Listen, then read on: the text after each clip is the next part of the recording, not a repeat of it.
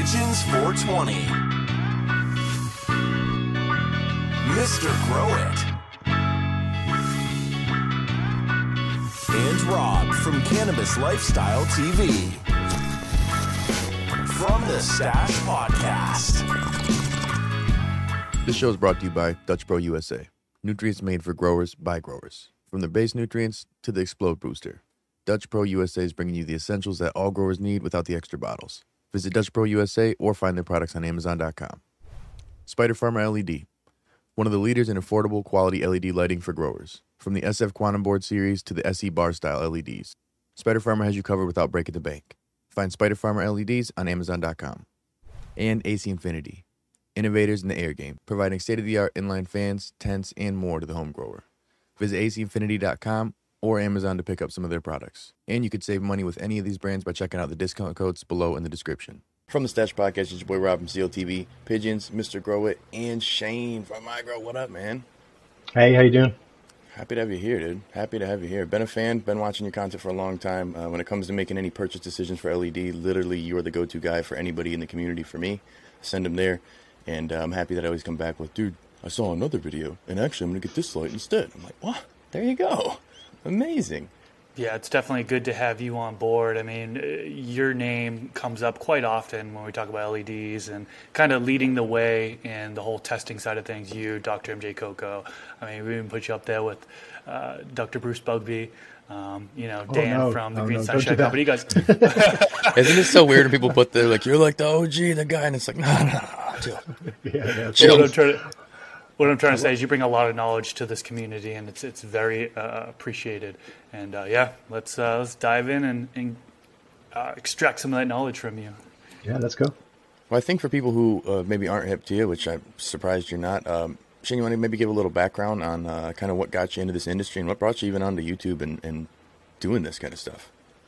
Yeah, sure. It was, it was about five years ago I quit the rat race. I was working for uh, big corporates as an engineer for years and ended up in management and honestly hated it. Um, I am useless at managing people, um, uh, I discovered.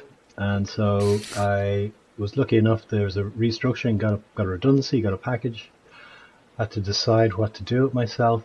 And it was right about that time, this is five to six years ago, where LEDs were just coming on the market. Um, I was having, I was, I've, I'd always had difficulty myself with growing with HPS because I was growing in a small, low space, which got really hot in the summer. So I wasn't, uh, I wasn't hard convinced that LEDs might might help my solution. Um, this is all around the same time, and I bought, I spent quite a lot of money importing LEDs direct from China at the time, and couldn't get my grows going again. I just couldn't understand it. I was, I thought I had enough wattage, I thought I had the right spectrum, all this sort of stuff. It just wasn't working out for me. So at the time, not having a job at the time was a fairly significant expense. I went and spent a few thousand euros on uh, equipment to test what I had and discovered that basically the lights I had were junk. They were rubbish and they weren't doing anything near what um, my HPS would have done.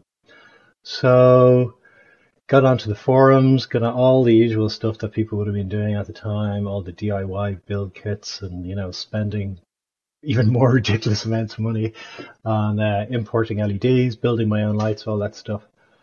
And over that winter, I just decided, you know, you love it, you're getting into it, you're gaining some knowledge here. Why not start it as a business? So, with lots of time on my hands, and just um, started building lights. And I was building lights for my friends. I was building lights for myself, then building lights for my friends, and then uh, just started um, started building them commercially. And uh, yeah, that, that was as I said about five years ago. It was cobs back then, so everybody was going with cobs, building with cobs. And uh, so I released my first product about four years ago now, four and a half years ago. And yeah, I've been building the company ever since. Um, still selling LED lights, and uh, with the YouTube channel, which has been pretty successful and gr- has grown with it. It was a case in the early stages where I was trying to convince people basically to spend a lot of money relatively on LED lights versus what were still very good um, comparatively. You know, HPS was, was, was still very good, and HID and CMH was becoming more popular at the time as well. And I was trying to think of ways to, to demonstrate this to people about the value of spending more money, basically higher efficiency. And um, I started doing the comparison videos and the how-to videos and the DIY videos and all that stuff on the YouTube channel.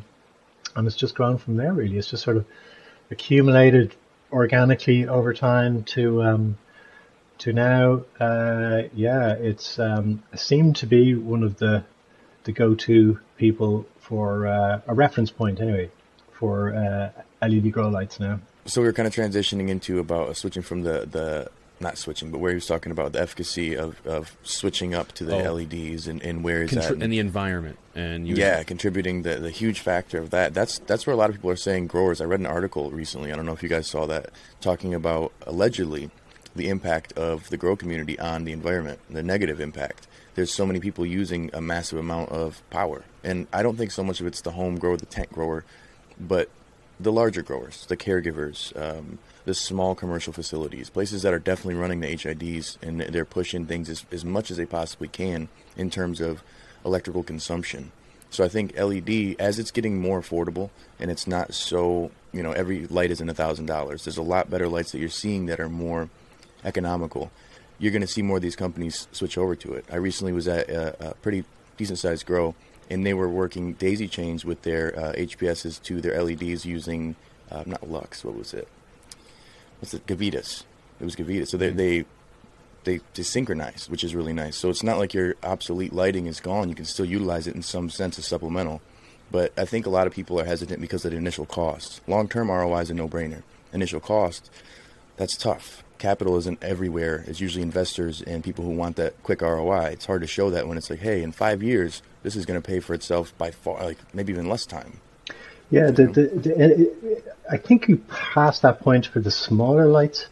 So the HID is not that cheap in smaller versions. So the and, and they're much less efficient. So the 150 watt HPS, for example, and the 250 watt HPS, and even the 315 CMH, they're probably probably 75 cents per watt or something like that. So they're you know, your 150 watt HPS would be about $100 with reflectors and everything else. And you can buy an LED light from Amazon and get it, you know, the next morning, which is uh, the equivalent wattage, so about 100 watts, 120 watts. And you can buy that for $100 now, uh, $120. Mm. Um, and you don't have all the, again, all those issues. They're, they're twice, over twice as efficient so, and battling with 150 watt HPS and a little 2x2, it's a real struggle. Um, you know, they're really out of, out of proportion. You get up to the higher the sort of 600 watts, and again, you're probably, it's not that much more for a HID system. It's probably 120 to 150 dollars for a real basic system. But you can get the equivalent 400 watt HID now for yeah, about four hundred and fifty dollars, five hundred dollars. Again, it's expensive, but your again your your your payback on electricity on home usage is less than two years now. It's about eighteen months. Yeah, so it, it really has pulled it pulled it much closer and made the argument much um, much easier on the smaller side lights. You, you took exactly what I was going to say. I, was like, I think that that the gap between the argument has, has shrunk a lot. With yeah. more competition, has created more innovation, and more innovation has created the consumer usually getting the better end result. And I think yep. what's really cool about that is now the argument is more your ROI overall. But people still have a big argument, and I want to touch on this and get a little real science because I'm the bro science guy.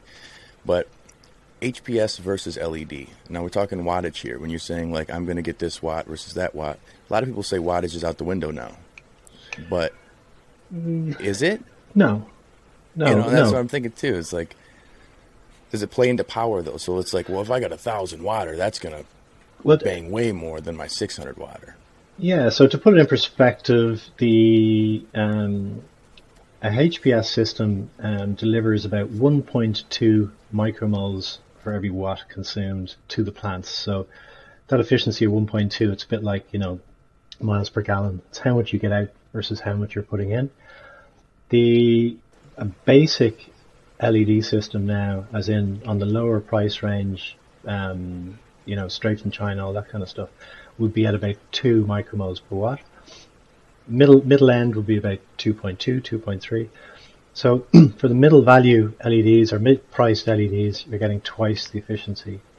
So you're halving the power input, and that that all that power that you're saving is heat.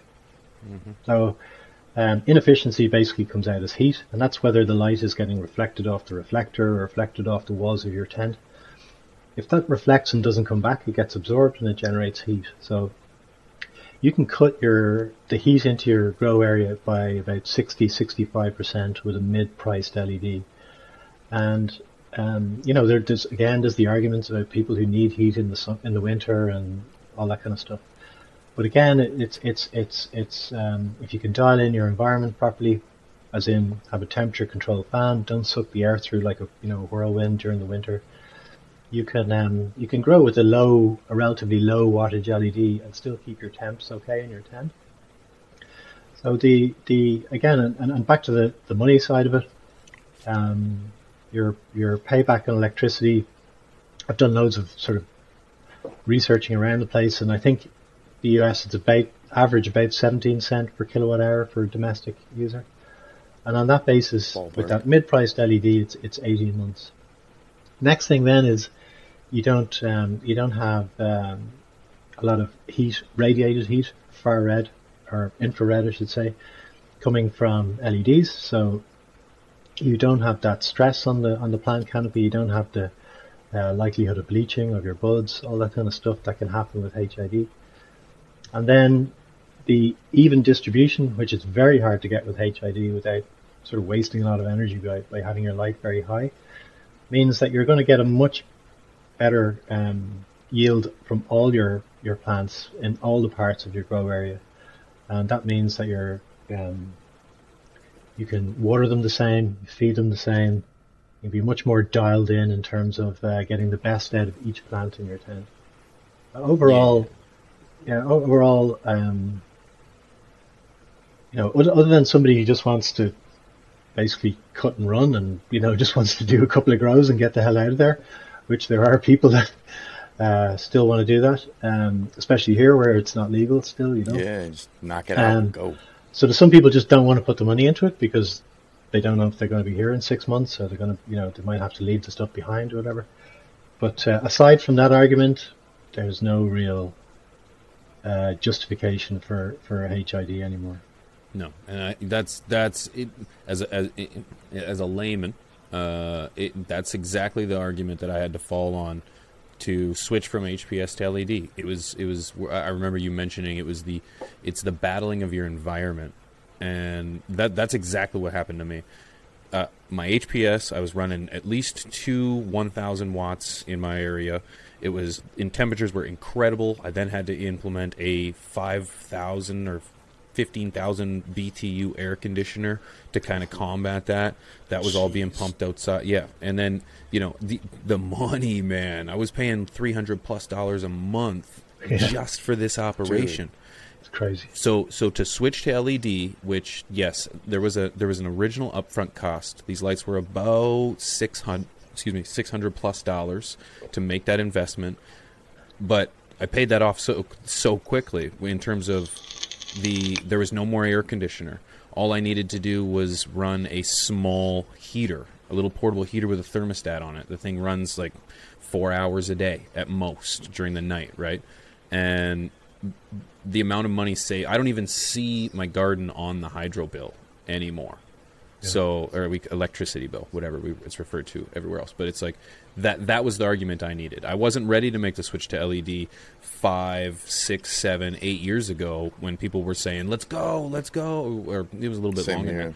And and you know, I, I I just felt no, I don't have the five thousand dollars to go buy a light that may or may not provide you mentioned it you know you, you, weren't you weren't even getting a product that was guaranteeing any kind of success back then and so uh, as as and a hardened usually too. as a exactly blurple so it's as, as a creator that that was horrible and now i know that's that's that's a that's kind of outside the argument but the the the the, the, the that moment that i pivoted from uh, HPS or, or high intensity to LED was a big moment, but I was hardened on the idea that I wasn't going to switch. I was HPS all the way because these LEDs, come on, W- no, nope, Yeah. no, I'm not believing it. Don't believe Well, it. dude, I could imagine like Chris in, in Vegas. Uh, it would probably be worth switching and spending more initially in comparison to cooling. A- place in know, Nevada is going to be hot as hell. So either you don't grow in the summertime if you're rocking HPSs, or you somehow cool all that, which is going to be extremely hard when you're dealing with 100 plus degree temperature. You know. Yeah, it was a HPS used to be a benefit back in the day for wintertime. Heat right? in the to house. kind of heat up that grow space. Yeah. But yeah, like you're right, summertime, once that rolls around, I mean, you're struggling trying to control the heat, and then you're adding in cooling. there, dude. The cost just skyrockets, you know, especially if you have those portable air conditioners Mm-hmm. that are in the room. So it gets crazy. But yeah, back in the day, I mean, it was uh, a lot of junk companies out there, right? I remember Mars Hydro back in like 2014. they had this uh, the the green one. I forget what the model was on it, but they continued to sell that all the way up until like 2019 or something like this. And I had people talking to me like, "Hey, is this a good light?" I'm like, "No, this was released back in 2014. This is less efficient Obsolete. than HID grow lights." You know what I mean? So the, the, the, it's, we've evolved so much, and there's still so much to learn about lighting, um, and there's still a lot of confusion uh, upon what you should kind of look for when you buy an LED grow light. And I would like to kind of get into that next. Shane, what do you think growers should kind of look at when they're looking to buy an LED grow light? Because there is just there's so much information and so many things to look at. Dude, overwhelming marketing is the key. Yeah, so I guess um, getting getting the right light for your space and your needs um, is key. So again, the information that manufacturers provide is getting a lot better now. Um, so take Mars Hydro as an example. Three four years ago, they used to publish a power map, and their power map was just basically a center point measurement of how much power was in the center. And, you know, and I could get a laser pen, you know, a five watt laser pen and get that high intensity in the center. Um, it's not the center that you need. You need the whole um, plant canopy and basically a good power map. Power map is just a diagram showing the intensity, the light intensity in power numbers all the way across its specified grow area. And that'll show you real numbers in terms of what, how much you need. And, and again, it, it, it's, it is complicated. I've got to talk about the units of, of power. It's, it's micromoles per meter squared per second. And I know it's a big mouthful, but if you just take it as being a number, and you want that intensity to be around a range of about 500 to 1000 average across the grow area. Um, 500 micromoles would be what a an average of 500 micromoles would be what a 600 watt HPS with a digital ballast would have delivered in a 4x4 or a 1000 watt HPS would have delivered in a 5x5. We've got about 500 micromoles and that's a really good solid starting level and especially for starter growers just getting into it. If you're experienced and you want to push the boundaries and you want to get re- really want to maximize the yield from that space, you can go up to about a thousand. Go beyond that, and you're probably into having to supplement with CO2 really to get the, the best out of the light intensity. So you're looking at a light fixture, it should be specified for a particular area. You should show power map showing the distribution of light that it delivers over that grow area. And you should keep an eye out for the average, what's the average micromoles across it. And if you can't get the average, just have a look at what the lowest and the highest is. And, you know, it'll be somewhere in the middle between that. I'm, Um, I'm curious, just quickly. I'm curious if if we have any experience. Are we to are we to take the manufacturer's word for this, or are I, there I, Good question. I would say Are mostly. Migros were. or are there other like I, I and this is why we appreciate having Migro Shane. Guys Dude, I like go to you your doing channel this for for me, this, and and literally. Chris is another one. He's Chris, got the yeah, par Chris was meter, doing it forever, man. and I had no idea what par was until I seen like until Chris pulled this up, and I'm sure he pulled in reference from yourself, Shane. I was so in the too. I, I'm just I, I- I'm I'm curious. I, I know that there's been not scandals, but say some some Wolf some tickets sold? blurring of the lines when it comes to the micromoles. You know that two point and that two point two that that that br- make or break, if you will. Now, I, I say this with a, a giant asterisk because I'm outside of my ballpark on this.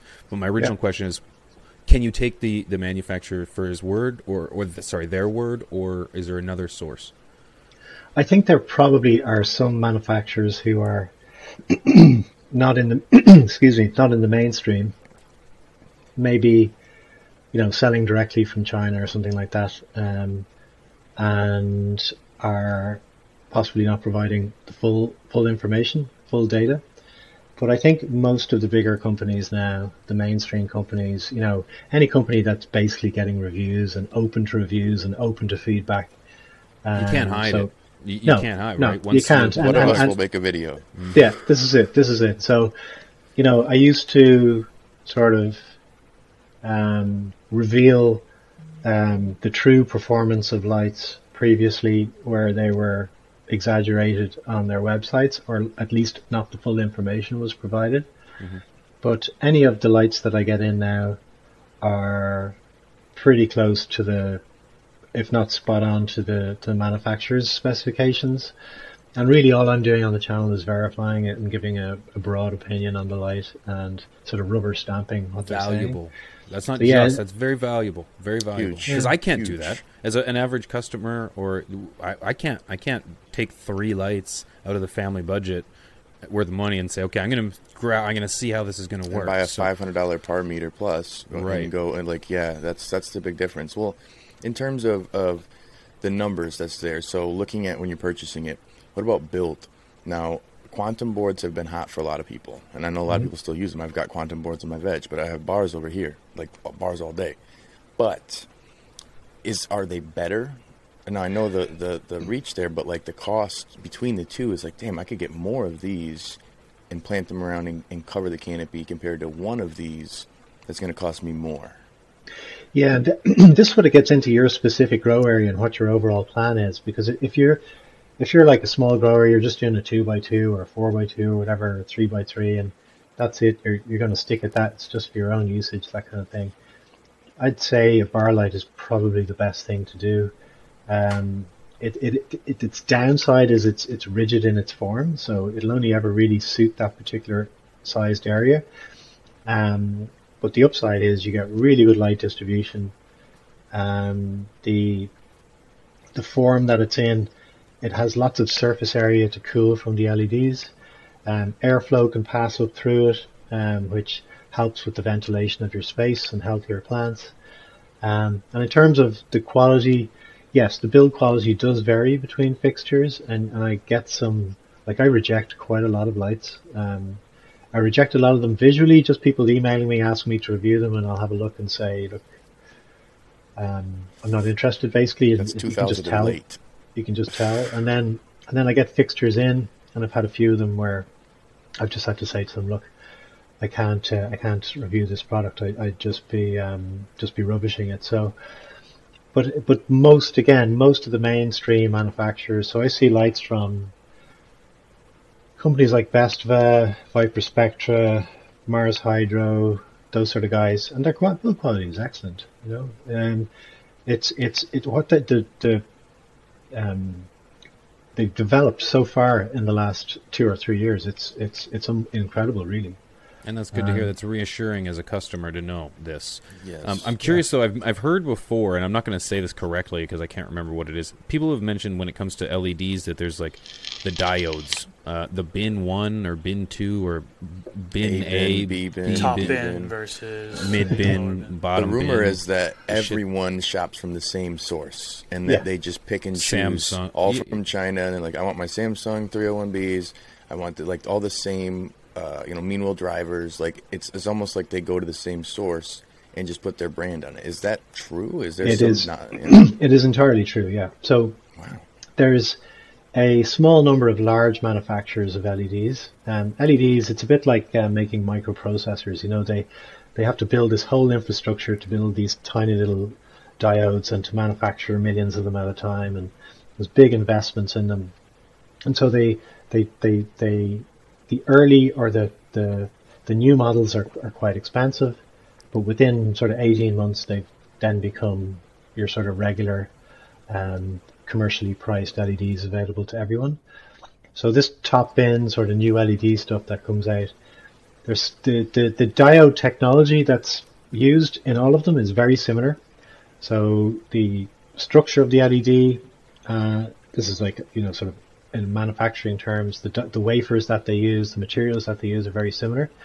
But what they can do is they can um, push them a little harder when they are a higher quality construction, and they separate out the ones that they've made um, or at least they stream them into different bins. And so there'll be some which are made which are more precisely made than others, and they perform better and they'll last longer. They're more efficient, and those will be the top bins. So they literally make you know they make 100 million LEDs, and they they they they separate them out into different bins.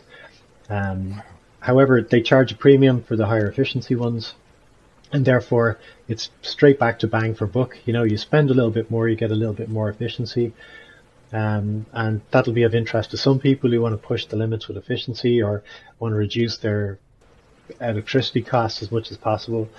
But for most of us, the mid-price stuff perfectly good, and in fact, the the Chinese LEDs, which again used to be substandard and unreliable up to two or three years ago, are now becoming uh, almost on a par with the um, you know the, the the Samsungs, the Osrams, and all of.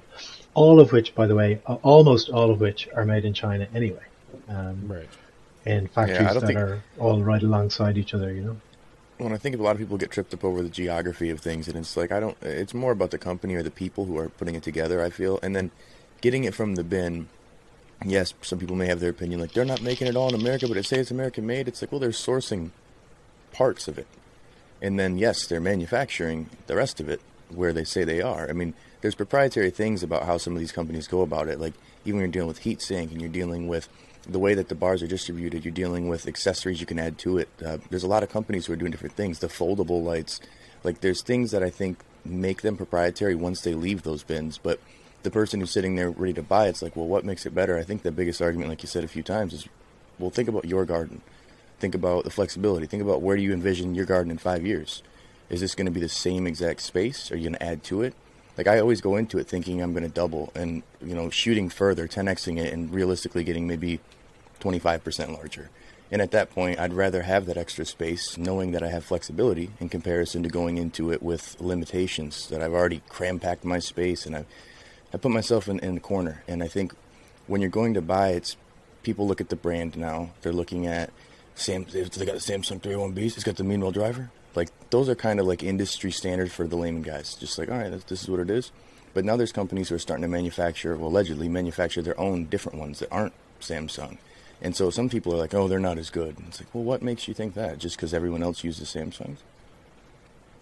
I don't know. Like, is there anything to the different quality diodes that someone should pay attention to? Like, they have to have this one no, so Samsung do have high efficiency white LEDs, so they're they're um, right up there at the top table um, in terms of LEDs. It's just that they've kind of got associated with with grow lighting.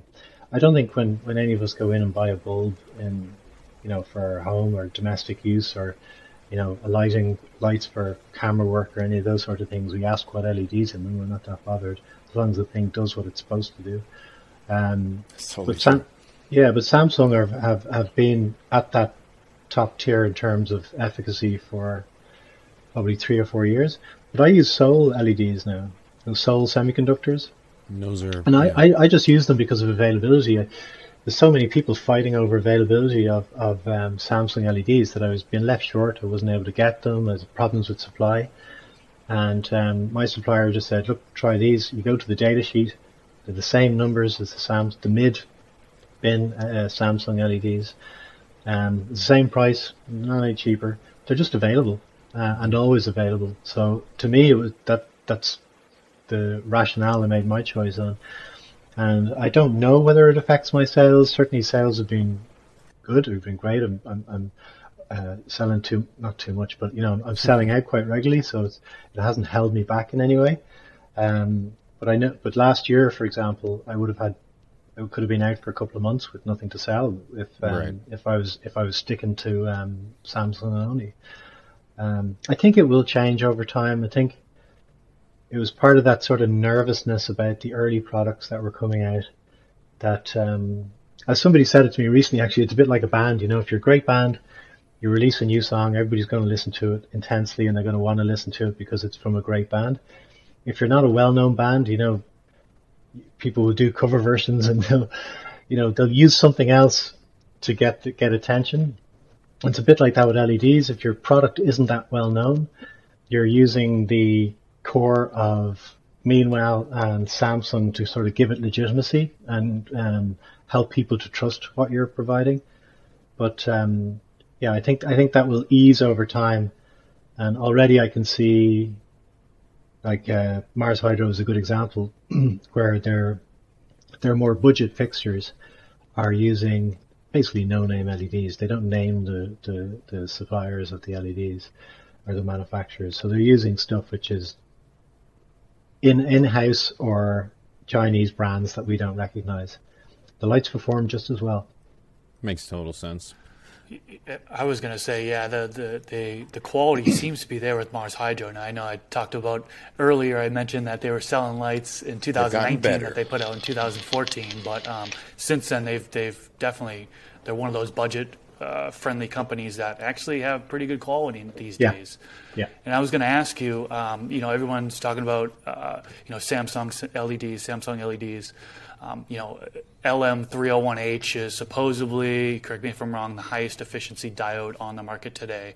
Yeah. Um, are there any other diodes beyond Samsung that we can look for? I know you mentioned your the Seoul diodes, but are there any other ones? I know Cree, Osram, but uh, it seems like there's a lot of folks that are, are just gung ho on Samsung, and I feel like there's more diodes out there that are quality that you can get away with using and um, that are up there with Samsung. Yeah, there's um, well chips that I've used in the past. So Luminous, Seoul Semiconductors, Osram, Philips. Um, yeah, all, all those big brands, you know, they've all got the same sort of levels of quality control and warranties and all that kind of stuff that, you know, they've built their reputation as companies over a long, long, long time. And, uh, you know, it's, it's, it's not like any of these companies, as I said, have any really different technology down down underneath, you know, in terms of the diodes and the wafers and the little gold wires and the phosphorus coating. Um, it's just much more about quality control and um, good good quality manufacturing. And we're in this sort of maturing phase now. And I've really noticed it this year that um, you know the the early days of LEDs, it was a bit like the Wild West. And There's lots of different companies all over the place doing lots of different things and lots of innovation going on, and prices were high, and lots of buzz around it. And then as it matures, and particularly with the LED bars, bar style lights is a good example. You know, you're you're you're, you're everybody's making a 650 watt bar light for a five by five. You know, there's just so many to choose from. They're all very similar form, so they all look very similar. Functionally, they're very similar. They've got dimming, they've got connectivity, they've all that stuff. And the, the difficulty for us as manufacturers when it comes to that is people go, well, how what, how am I going to decide between these guys when they're all so similar? And, and what happens is it goes to price. And um, so there's a lot of big companies out there that are getting really aggressive um, on price this year, particularly. So I just did a, a review from Floraflex you know, the big hort- horticulture company, and um, they brought out an LED fixture this year for 650 660 watt dollar 660 watt fixture for 650 dollars. So less than a dollar a watt from an american company. And um, you know of course the light's made in china. They don't they don't pretend anything else. Um, and they don't say it's the best light ever. They just say here you go. Um, we know it's going to sell because the price point that we put it at and it forces everybody else to get efficient, to get streamlined, to um, you know, to get their prices down to match. It's it's um, it's great for customers. It's great for growers. Uh, I think the next year or two we'll probably see a lot of smaller companies failing. Unfortunately, I think, and and, and the the larger companies mopping up that business. Um, a bit like you'd see in any other sort of maturing industry over time. Well, you see the the expansion of so many of these companies having comparable style lighting, and before there'd be you know a handful that had bars, and that was kind of what made them proprietary. Like, well, they have the bar style lighting, and now I mean, you see with the FC series with Mars, um, Spider Farmer has bars. Everybody you can think of, I, I can't think of many companies who don't, and the ones who don't are having other things that are slightly somewhat proprietary. Like um, Kind has a, a different looking light. It was very unique. Even uh, AC Infinity, shout out to our sponsor, AC Infinity. They have a different They're light. They haven't put a whole lot of information about it, but I gotta believe it's going to be integrated into their controller. In some sense, it's got to be very. They've smart, been in touch so. with me actually. They're gonna they're gonna send me a fixture fairly soon. I think. Well, I'm excited to well, see we that. know where we're yes. going to first, and I think the the competitiveness of the industry is obvious when a lot of these LED companies are doing far more than just LEDs. You know, you've got tents, you've got air units or air circulators, you've got modulars, you've got all, all everything. They've got their labels on just about everything. Full So growth. Look at Green to- Sunshine Company. right Spe- everything. speaks to the, yeah it speaks to the aggressiveness and the competitiveness of the industry now i kind of i kind of wanted to pivot a little bit because bro science is something that i specialize in i have a degree uh graduated in Horticulture is 2011 definitely an expert horticulturist. uh, we we kind of had this conversation loosely on a live stream between the three of us. We were discussing spectrums, and uh, Chris gave us a wonderful explanation, but we just Yeah, didn't. Believe it. And you called him. it bro science. Yeah, we didn't like, believe what the him. heck I just clicked science? the thing. I clicked the button. I brought the bro science overlay. um, we, we were having a conversation in regards to full spectrum lights and whether or not a full spectrum light is as competitive as either a veg specific spectrum pl- light or a flower specific spectrum light. Would a full spectrum take away or give more, or is there is there a desire to have that all all in one? So pretty much all LED lights are full spectrum. I, I have not tested a light in the last four or five years that isn't suitable for growing all the way through from, from veg to flower. The if you think about it as a recipe, there's blue, green, and red are the main constituents in terms of power. And then we've got UV and far red on either end. Um, UV, or at least UVA, is basically acts the same as blue. So if you take the two of them together, your blue has a, has a big impact on plant development. It affects basically what's called cell expansion, which is the size of the cells in the plant. And what that results in is um, longer stalks, uh, longer internodal distances, longer branches, and basically stretched plants if you don't have enough of it. And studies show that once you have a minimum of about 5 or 6% blue, um, you'll regulate that cell expansion to a point where it'll be suitable again for um, for growing all the way from from um, veg to flower. HPS only has about three percent blue, and that's why we used to have you know the metal halide HPS combination. We'd use the metal halide with about twenty three percent blue. That would keep our plants nice and short and dense during the veg stage, and we also didn't need as much horsepower, didn't need as much light intensity in those early stages for the younger plants. Um, and almost all the LEDs that um, I look at now would be what's called mid-color temperature. So they'd be a sort of a warm white up to a, a cool white, about 3000K up to about 5000K color temperature, and sometimes a mix of the two. And the blue, the, the, in, those color temperatures, the blue um, proportion or percentage would be about 12 or 15% blue. More than enough blue in there to regulate plant growth. After that, you've got green in the middle. Green is like what I call a filler color. It um, it is useful in the sense in, and having it as part of the mix in that green li- green photons they do bounce off the leaves, um, but they bounce around the place and, and they also penetrate the, leaves deeper. So they're quite useful in a canopy situation because they'll they'll get down a little bit further than the other um, other spectrum. Red then is fairly neutral, but it's high, slightly higher efficiency in terms of um, uh, photosynthetic efficiency. So we want as much red in that mix as possible, um, and that's that's why it, well, there's two, a combination of two factors. We, we add in those red LEDs because they're more efficient horticulturally, or sort of photosynthetically, but they're also more efficient electrically. However, the downside is they're also more expensive electrically. So they're added into the lights a bit like um, sort of a turbo booster, where they'll within that mix of the um, light spectrum, they'll give it sort of an extra boost electrically, so more power output per watt, and also a little boost photosynthetically. They don't affect flowering in that sense. They don't, and this is sort of a re- residual from the blurple lights where they used to say, you know, you had blue for veg and, and red for flowering. That wasn't to do with plant development or the shape of the plant or how it would flower or when it was flower.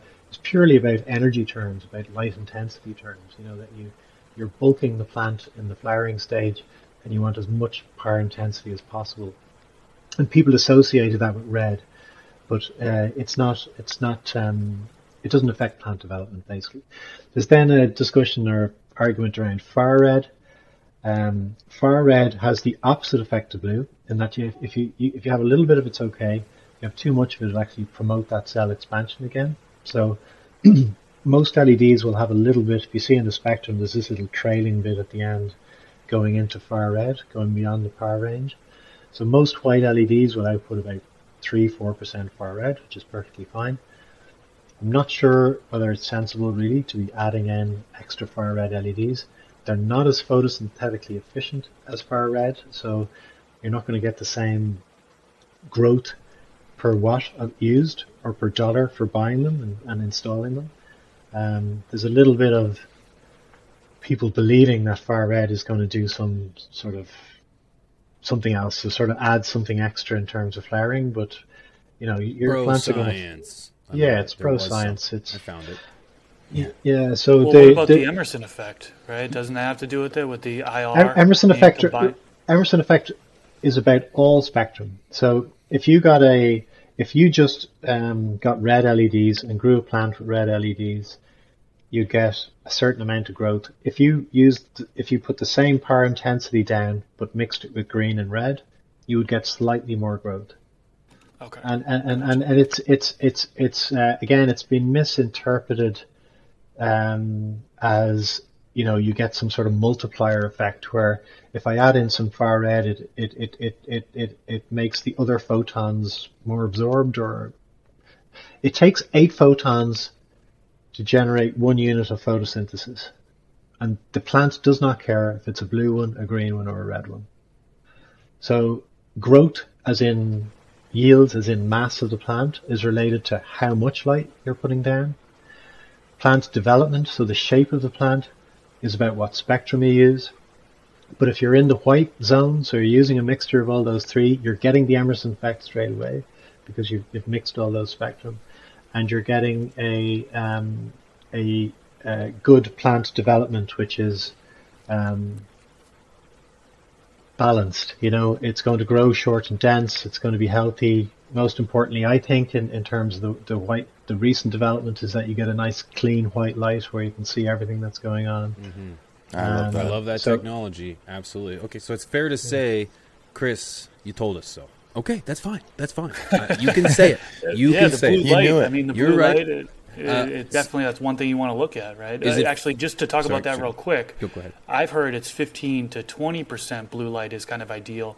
Shane just mentioned that it's 12 to 15 percent.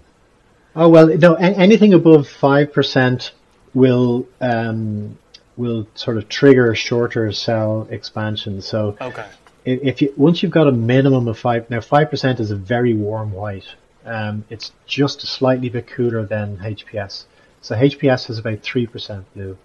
So five percent is just that lower limit. Um, but anywhere really from sort of seven or eight percent up um, is good. You could argue that when you get over twelve or fifteen percent, you're kind of using too much because you're you're you're putting out blue photons instead of red ones at that point, and red ones are a little bit more photosynthetically efficient. So if you want to really dial it in, um, you'd maximize the red.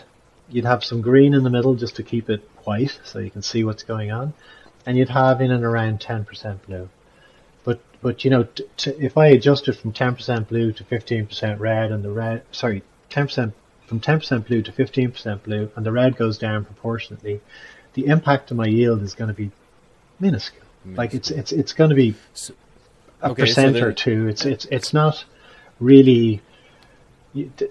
again, there's no there's no magic in the spectrum. You know, there's no um, if you use these photons, you get a multiplier effect. No, it's you count them out. Eight photons equals one unit of photosynthesis, which is one molecule of glucose, which is one unit of growth. You know, it's it's it's it's it's chemistry and physics, and there is not any magical sort of uh, Bro science. mu- You said it. multiplier effect that you can have. Yeah, there's no s- Yeah. fairy dust you can Can't just sprinkle salt on it. base and- and bros. Yeah. yeah. So uh, think, one- yeah. go ahead. I was gonna say one thing I think worth mentioning. I know there's still going to be some viewers here that are gonna go and they're gonna start trying to look to see what the percentage of blue is on their fixture. Now, unfortunately, I, I feel like 99% of companies don't advertise that. Right, the only way you can look at that is if you get an integrated sphere report.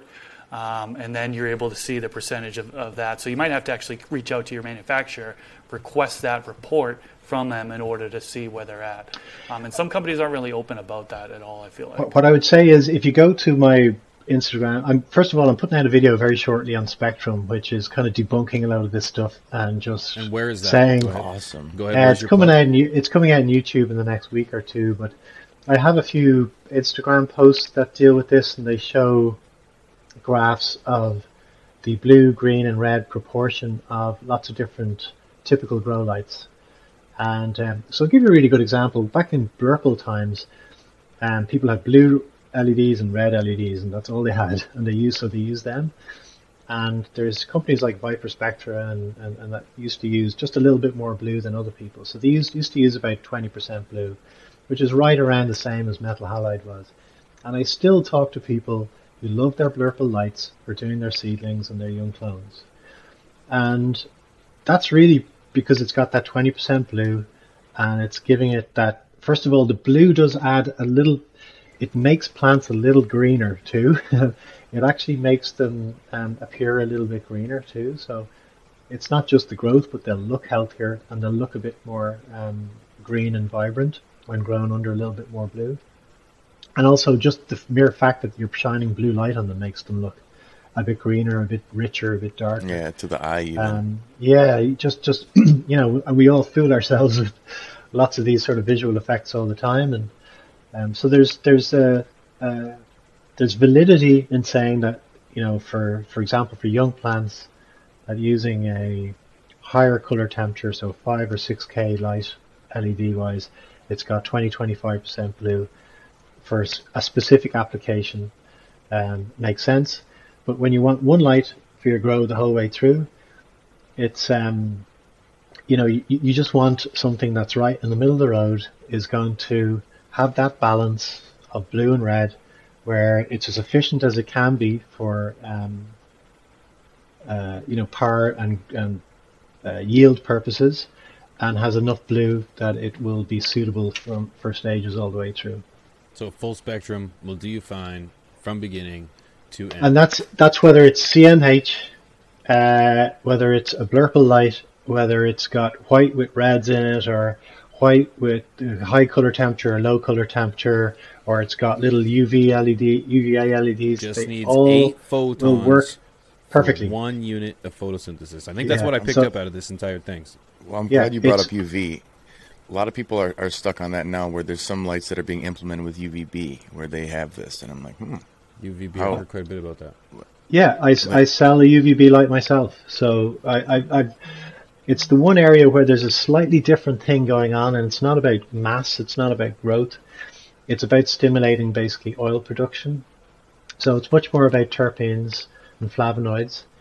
Um, and in fact, UVB, if you use it at early stages of growth, will will re- will reduce your growth rate. Um, it basically will will um, it'll uh, basically tell the plant or message the plant to start creating oils and to protect itself. And so instead of just growing as fast as it can, it'll be going into sort of protection. So you don't want to use it um, through um, veg and even the first halfway through flower when the plant is really bulking. It's only really to be used the last two, three weeks of flower. And you use it very sparingly. You'll only apply it for maybe an hour or two a day. Um, and you're trying to stimulate that response without basically damaging the plant. UVB will damage the plant, you know. So it's it's, It's like a and- and what, what you get from yeah, basically, and what you get from it is you get um, higher terpenes. So it's varied. Um, since I started producing the lights and researching it about two years ago, I've talked to a lot of manufacturers, um, or sorry, growers, um, industrial growers, who are using it um, not just uh, for cannabis but also for um, herbs. So you know, growing rosemary in greenhouses, for example, you know they're not getting the UV through the glass, so they're using um, UVB to get that stickier, um, more potent smell from the rosemary, like as if you were growing outdoors. So how long before we see a switch on our lights that's going to allow us to activate UVB? Well, the difficulty is UVB is not really feasible in, in LED terms. So I did a lot of research on this again, and there are UVB LEDs. They're extremely expensive and very low efficacy and very low lifespan.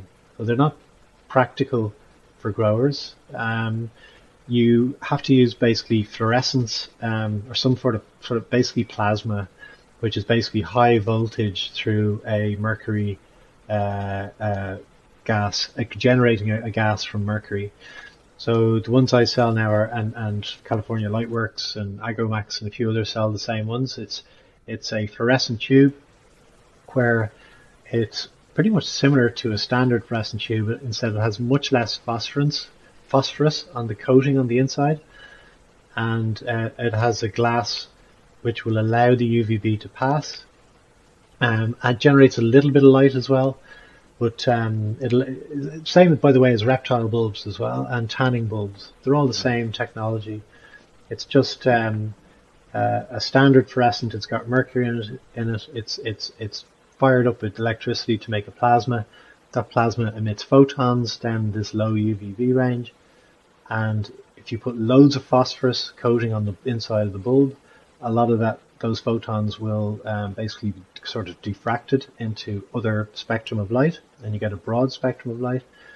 And what we do is we use less phosphorus coating on the inside, so they glow very dull, but the glass and the phosphorus allows the UVB photons to pass. But they're the only real viable solution of delivering um, UVB to um, for a grower. But they work. They're like a 20 watt fixture for like seventy dollars will do a five by five, and you know they're rated for five thousand hours, and you're only using them for an hour I'm gonna have to buy one. I don't um, even know. every day for you know three weeks. So you might be using them for twenty hours in a grow. Um, so they're very cheap, and the range of now there is a range. Some um, some uh, strains just do not respond as well as others. There's a range of, of um, response that you get depending on the, the plant uh, variety. Um, but you get anywhere from about 5% up to about 40% increase in terpenes. Damn. Damn. See, and that's where it that low of, of investment to get that large of a, a return, man. That's I see why a lot of people are leaning towards using that more. It's just kind of about implementing it into a, a tent or a smaller space and how you're going to be able to put that in your room easily without a whole lot of work when you've got a full canopy. In my case, I've got um, you know plants are maybe four and a half, five weeks into flowering, and they're in a uh, trellis, so I can't really just like move things as easy as I'd like to. They're stuck where they're at. So it's like, well, you either have it ready and kick it on when it's there, or you wait till the next grow. You know, That's for me at least. You know, another thing I wanted to, to touch on that I've had a lot of people ask me, and I never have a solid answer for them. I never do, but I just say I noticed my plants need it too. LEDs and calcium deficiencies. What Good is that? Good question. You know, and, and and from here's this little bit of research that I've always given people that basically the plant is working harder, and the um, like the free calcium, it's it's ionized by the light, essentially, so it's not going to be as powerful for your plant in comparison if you were dealing with you know HPS or lesser powerful lighting. Is that is there any science or is that all bro science? Sounded like Yeah. good science. Yeah, I, I don't honestly know. I'm, I'm certainly not an expert in terms of nutrient deficiencies and nutrients overall. I have, um, I used to get a lot more questions about it, um, in particular people switching over.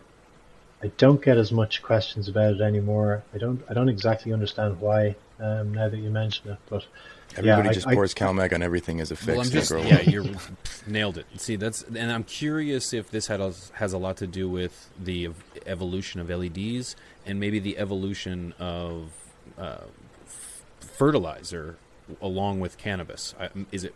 I, maybe it's possible that these nutrient companies have taken into consideration that 95% of their base is using LED and have made some kind of an adjustment. Maybe this is a nutrient question, perhaps. Ah, ah. Yeah, I, I, I'm not quite sure. It's unlikely it's going to be because of a significant increase in um, in light output. Um, yeah, I don't. I honestly don't know. That's when we need to find the scientist who knows We'll this. Because that one, I've. I've never really found out why. I've looked it up. There's forums, there's hearsay, Mm-hmm. um, but I've seen my plants do it. Where I'm like, how in the hell? And especially I'm, I'm growing in coco, so I, I'll cut the calcium at a certain point. I don't need to add that in, but I'll still add some magnesium, and I I still start seeing deficiencies. I'm like, how is this happening right now? How? Right, right. Yeah. It's it, it's it's clear we're def- like what a, this incredible conversation, Shane. Like it's clear we're probably going to have a 2.0 on this one because We may have to have you come back. A better can- time for you that'll work, so you don't Un- interrupt the family flow or any of that stuff. Right. We we have so there's so much to unbox, man. But like you have explained so much to me that have, has allowed me to think, okay, okay, uh, Chris is right. Damn it. Again, um, which is which is okay. That's okay. You know, I'm not upset about that. Shane, uh, real quick, what's what's your Instagram? What's your YouTube? Where can we find you if we have any questions? Yeah, so um, YouTube is Migro, M I G R O. Um, Instagram is Migro Light. And yeah, that's about it really. There's a, a website, uh, migrolight.com. Perfect. And we'll put those links in the description. Yeah, so I, I we publish um, uh, grow light reviews every week. Um, pretty much every main, well, the majority of the, the large manufacturers now have their have been tested and reviewed in the last twelve months or so. So you get right up to date information. Um, blogs on the website on you know how to on, on basic LED tech, how to understand it, what what grow light to buy, how big a, light you need, all that stuff and needed I- information. Instagram, same thing with reviews. And we try to put out a little bit of science stuff as well.